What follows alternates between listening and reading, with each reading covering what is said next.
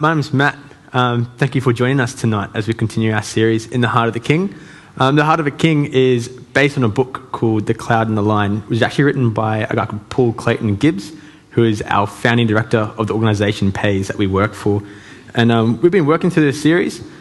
Uh, a few weeks ago, um, Kai, my team leader, what a dude, um, he kicked us off with. Uh, uh, this happened in the morning service as well.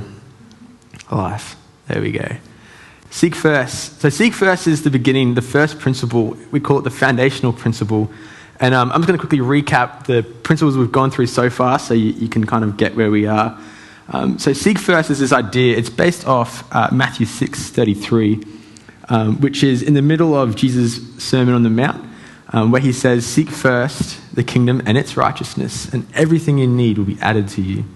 Which is based on this idea that when God's calling us to do something for his kingdom, He's going to do everything He can possibly can to equip us and prepare us for what He wants us to do, which is an amazing principle. And if you can live by that principle, I guarantee you, God's going to do amazing things in you and through you.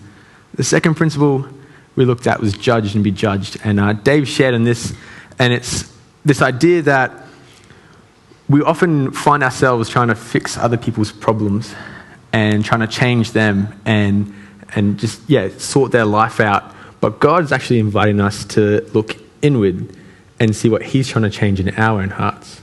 With this promise that as we do, as we embrace what God's trying to teach us, that He's going to change us. And ironically, the growth we find in, in looking at what Jesus is doing in our own life becomes the influence that often helps change those around us and helps us as a community grow closer to God. The third principle was last week um, which Tim shared with us, is rubbish in, rubbish out. I affectionately call it the Nutrigrain principle. It's this idea of you really do only get out what you put in. Um, when we fill our lives with rubbish, the question is, what do we expect to get out? So instead, Jesus invites us. He says, Come and fill yourself with me in both like prayer and, and, Bible reading, but also acts of service in community, in church, in worship of Him. And we'll find that often the things that we want to do will start happening. It also comes with this beautiful truth, and this truth is that when Jesus died on the cross and rose again, and when we receive the Holy Spirit, we are joined in a spiritual sense with Him in that death. And the Bible says that we are dead to sin, which is this reality that when you're dead to something, you're no longer a part of it. You no longer do it. You're no longer associated with it. And um, we've actually been doing a, uh, we do this devotional every week together as a team. And we're looking through Acts 15 this past week. And there's this beautiful speech that Peter gives where he says, that, so the, the, Jews, the Jews have been tossing up, they're like, should the Gentiles come into the church follow the law? And Peter says, well, they've received the Holy Spirit, which is God's sign that they've already been sealed by him. So why put this yoke on them? Why put this burden on them? And he goes on to say that God has cleansed their hearts, which is a beautiful thing. And this reality, and we find it in Revelation as well, is that right now God views us as holy and blameless before him because we're clothed in Christ's righteousness, not on anything on our part. So those are the three principles we've been going through, and um, as we live by them, we find that they actually really change us and mold us into the image of Christ. Today, I'm talking on use it or lose it. Um, I want to give you like a, a, summary kind of at the start. So if you lose me during my sermon, then you'll kind of remember something and be like, oh, that's what he's talking about. Um, this principle is simply a statement of how God wants to use you.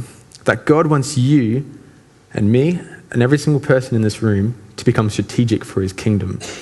This isn't in the sense that we're some sort of machine, that we're some sort of, some sort of cog in an assembly line, but in fact, what God is inviting us to do is to fill our lives and our heart with stories. Small stories and big stories of how we have been a part of the kingdom, how we've added to um, the kingdom. There's this question that Paul, um, Paul Gibbs poses in one of his books where he says, are you the kind of person that God knows if He can just get someone to you, you would faithfully share the gospel and lead them into the love of Christ? I think, this, this, I think it's wonderful. And that's what God's kind of doing. He wants to get each and every single one of us to a point where He, can, he knows. He's like, if I can just get that person to Toby, if I can just get that person to Chris, or to Tim, or to Jordan, I know they'll share the gospel with them. And they'd share the love of Christ. And um, there's actually two, two uh, examples I want to use of this because it's amazing. The first one is of Dave. a few weeks ago, Jakaro got baptized here at church.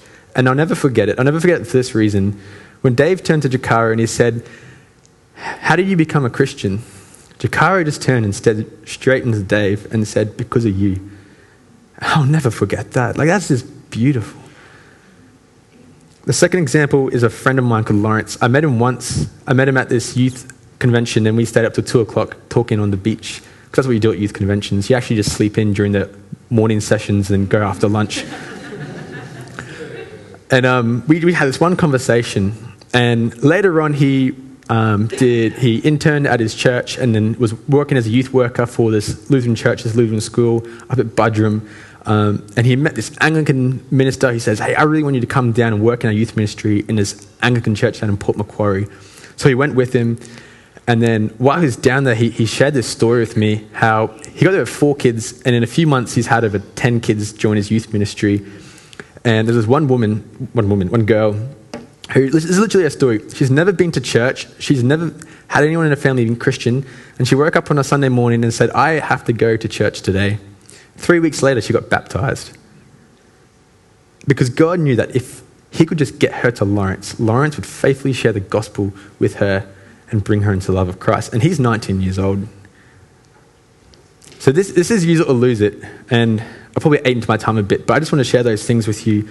Um, before I talk about the principle, every principle is a response to a problem. And our problem today, it's twofold. The first half is that human beings have a love for labels, especially sticky labels. Those labels that when you peel them off, there's a sticky, gluey residue left on whatever they used to stick on. We use them on our spice jars and our food bottles. We use them sometimes on other people. And if you can imagine when you're cooking up a storm in the kitchen and you reach in and you grab the Moroccan seasoning, not realizing that's actually put on a paprika jar, you might end up ruining your dish. In the same way, when we as people throw labels around, labels as words, words like pathetic or incapable or stupid or ugly. Sometimes these labels stick to people. But these labels are not the right labels. They're not the labels that God uses. I shared before, the labels He uses now are things like holy and blameless and beloved. Those are labels that God uses on us.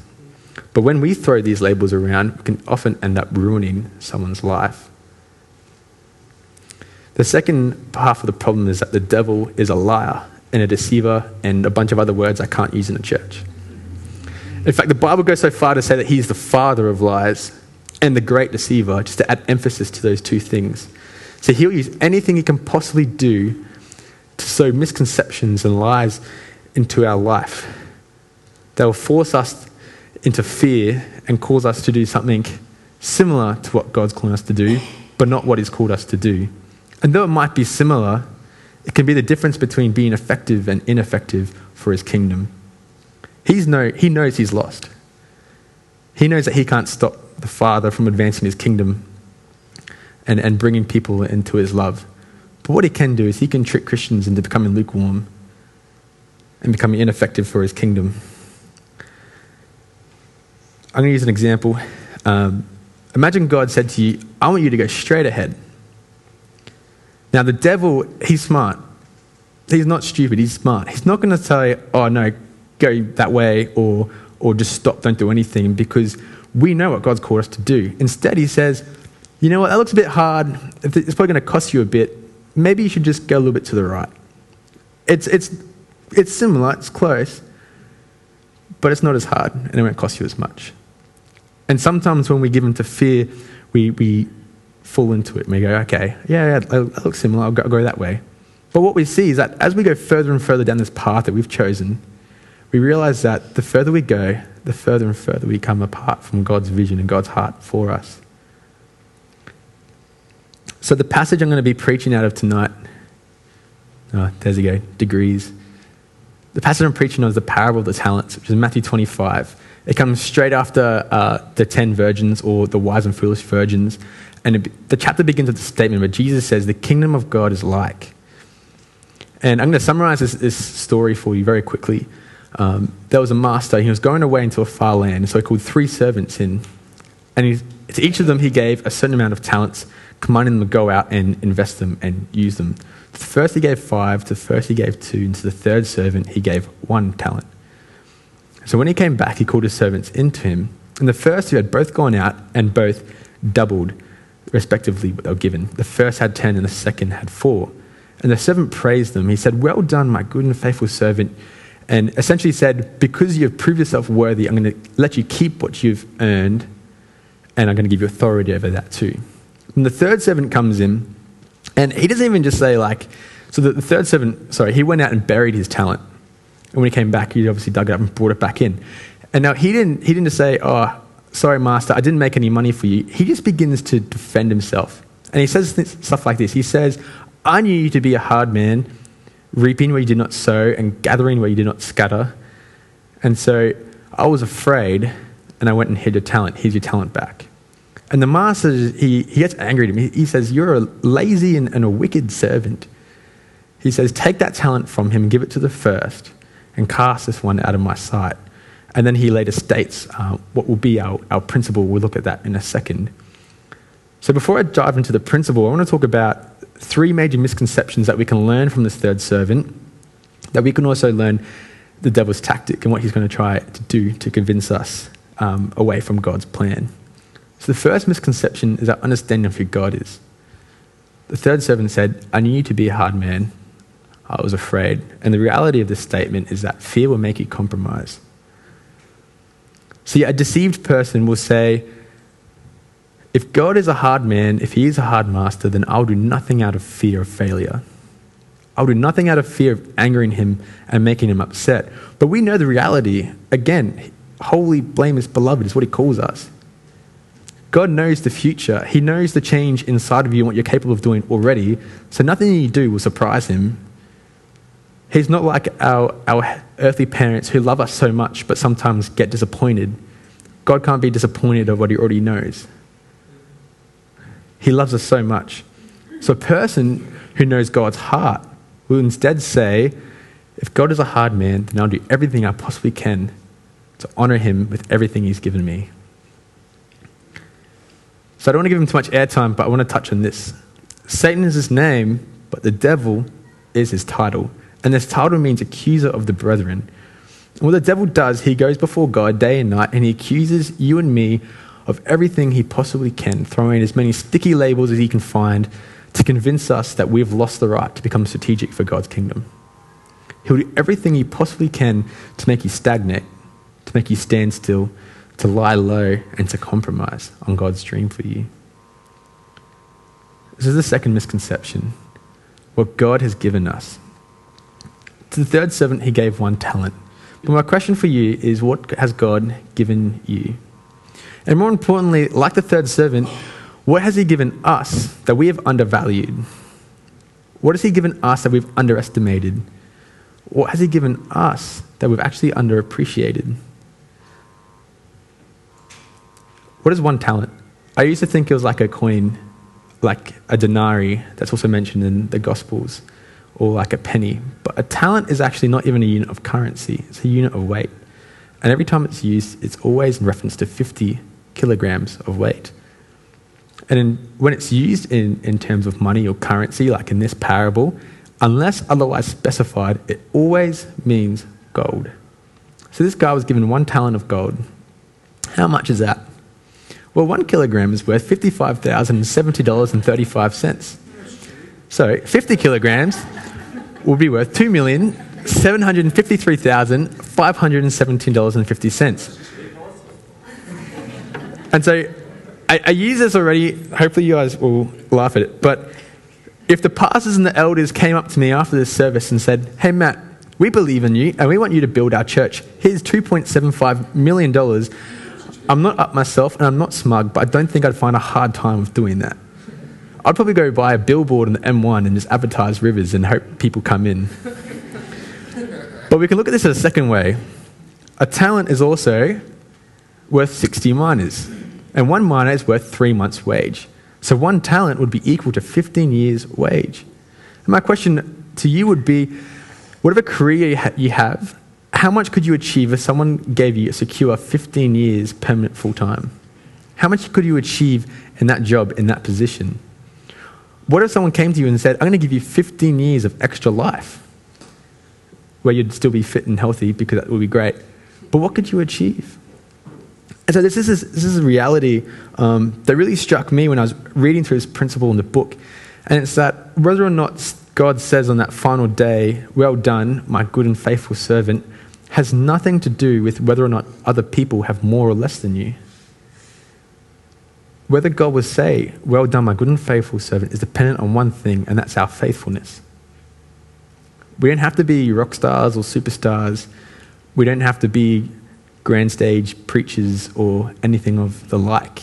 We can be the most average person in the world and have the God Almighty say to us, Well done, my good and faithful servant.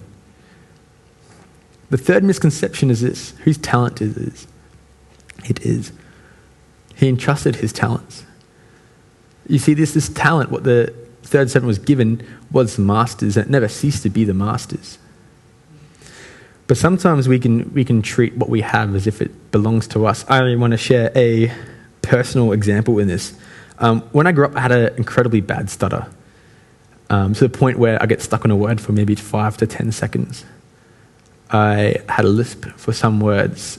When I begin a sentence with like a W sound, I was going to say it, but it'd be embarrassing. Um, say, for example, if I was going to ask a question, who's coming tonight? It might be something like this Who's coming tonight?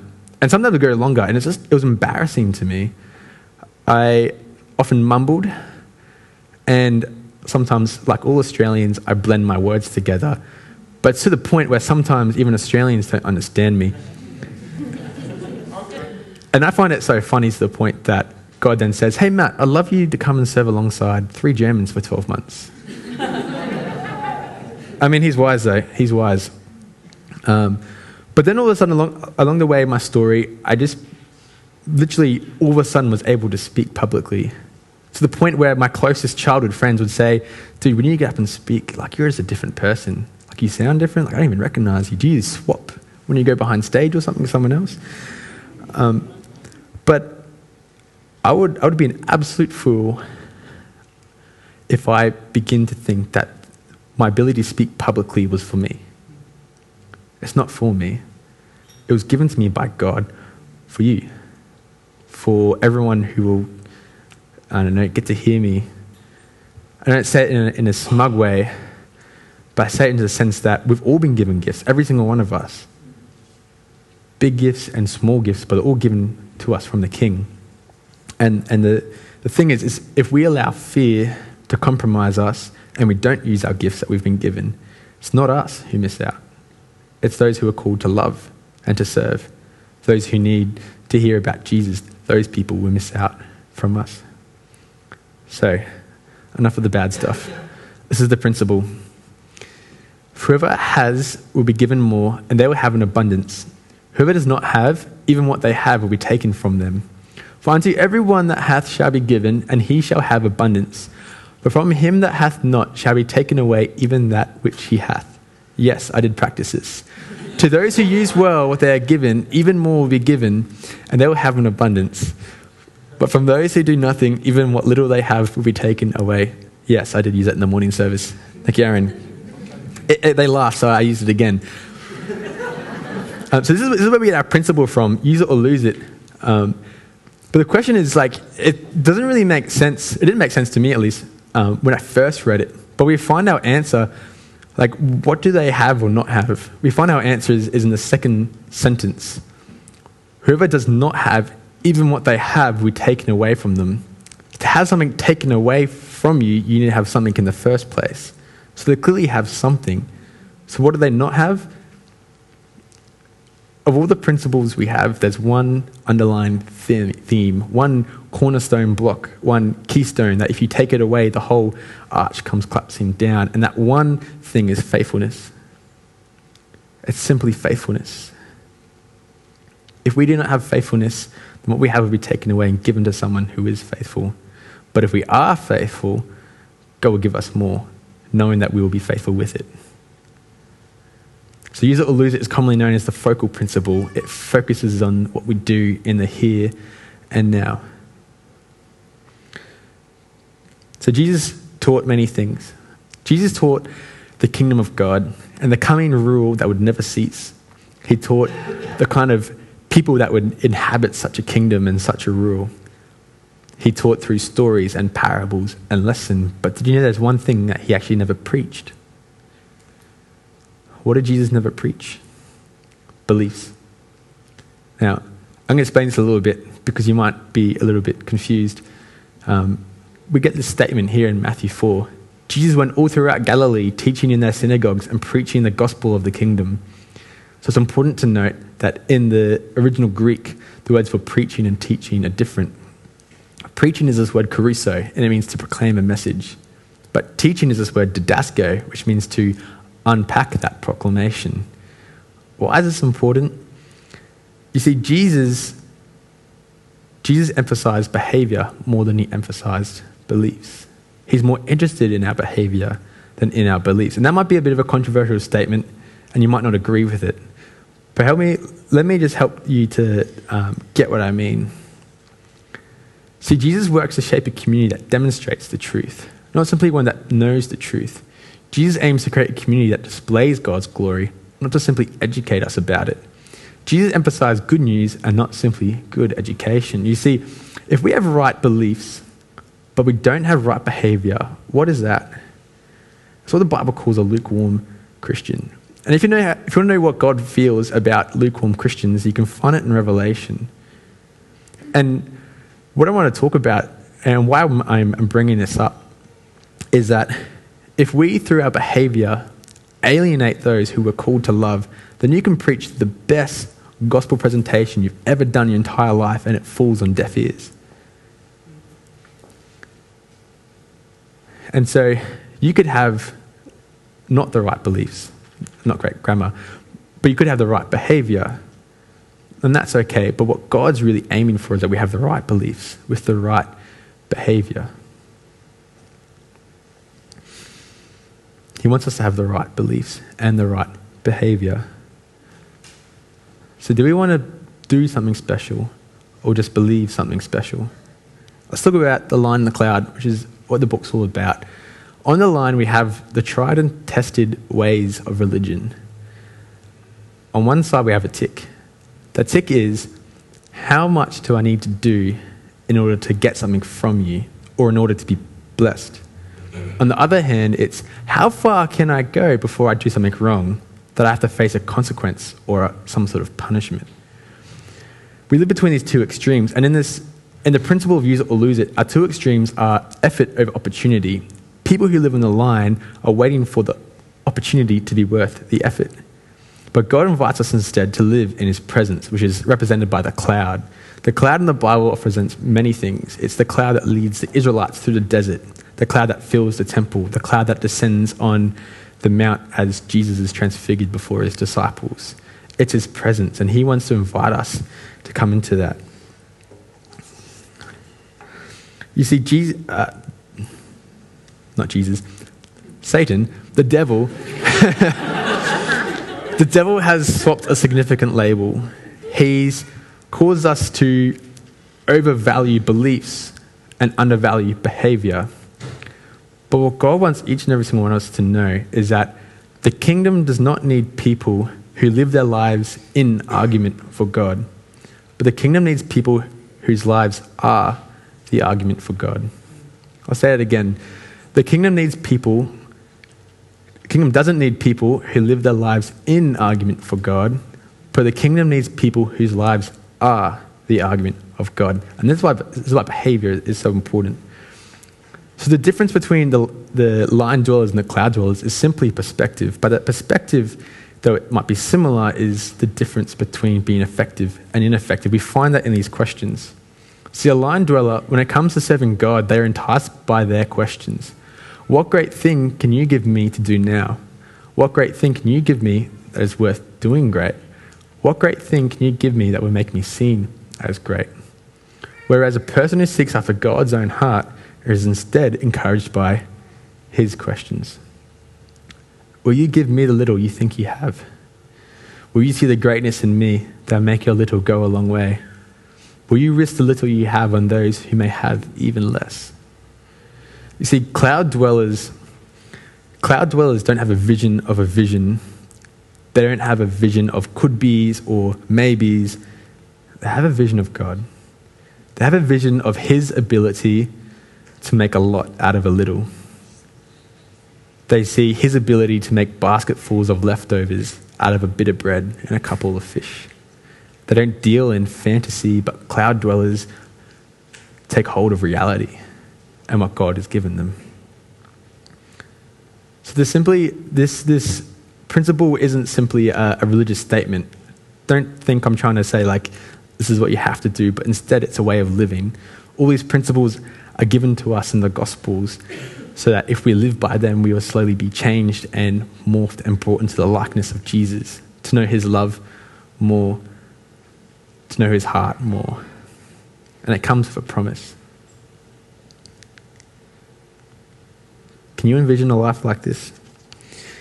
A life where you don't, do not compete in a race that others urge you to join, but you instead complete for Him the race that is set before you, knowing that everything you need, He will give you to complete the task.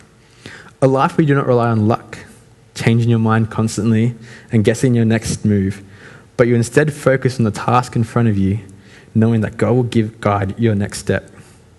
A life where you do not flitter away your thinking on foolish disputes, useless contentions, and unprofitable arguments, but faithfully act on what, he, what you know is true, certain that the King will prove his existence through your experience.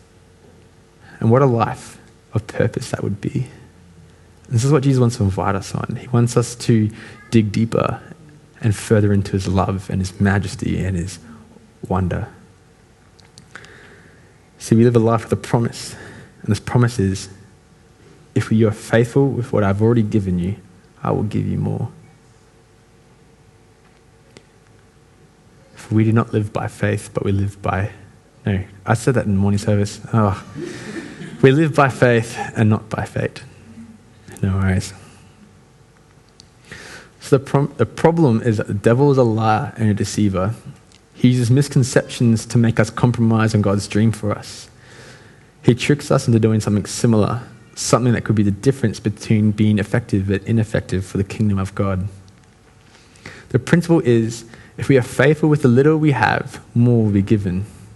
If we have a vision of God and not of a vision, He'll equip us to become strategic for Him. The promise is as we seek first after the kingdom, everything we need will be provided for us no longer living by guesswork and speculation, but living on the promises of God's faithfulness. It's good stuff. The band can come up. And then I'm going to pray. Cool. Heavenly Father, Lord, we are just so in wonder and in awe of your goodness to us, of your greatness and your wonder. Lord, we pray that we'd come to know you more. We'd pray that we'd become more aware of your spirit and what you're looking to do in us and through us. Lord, I really pray that you'd reveal to us the gifts that you've already given. And I ask that you'd help us to become faithful, that we'd use those gifts to the full extent, that our lives become full of stories of small victories and big victories that we can be a part of for your kingdom. And Father, I pray that as Rivers Church of Christ continues to grow in its knowledge of you, I pray that you'd equip us to go, to go out into the world, to become an influence for you, to become a light for you in a world that every day seems to get a little bit darker. I pray that you'd guide us through this world that seems to become a little bit more hostile with every passing day. That if persecution comes, Jesus, I pray that our love would increase. I pray that our love for each other and for those around us and those in the community would grow. God, I just thank you so much for who you are, that you are a good God and a good Father. And I pray you continue to show us your love. And all these things we pray in your holy and wonderful name. Amen.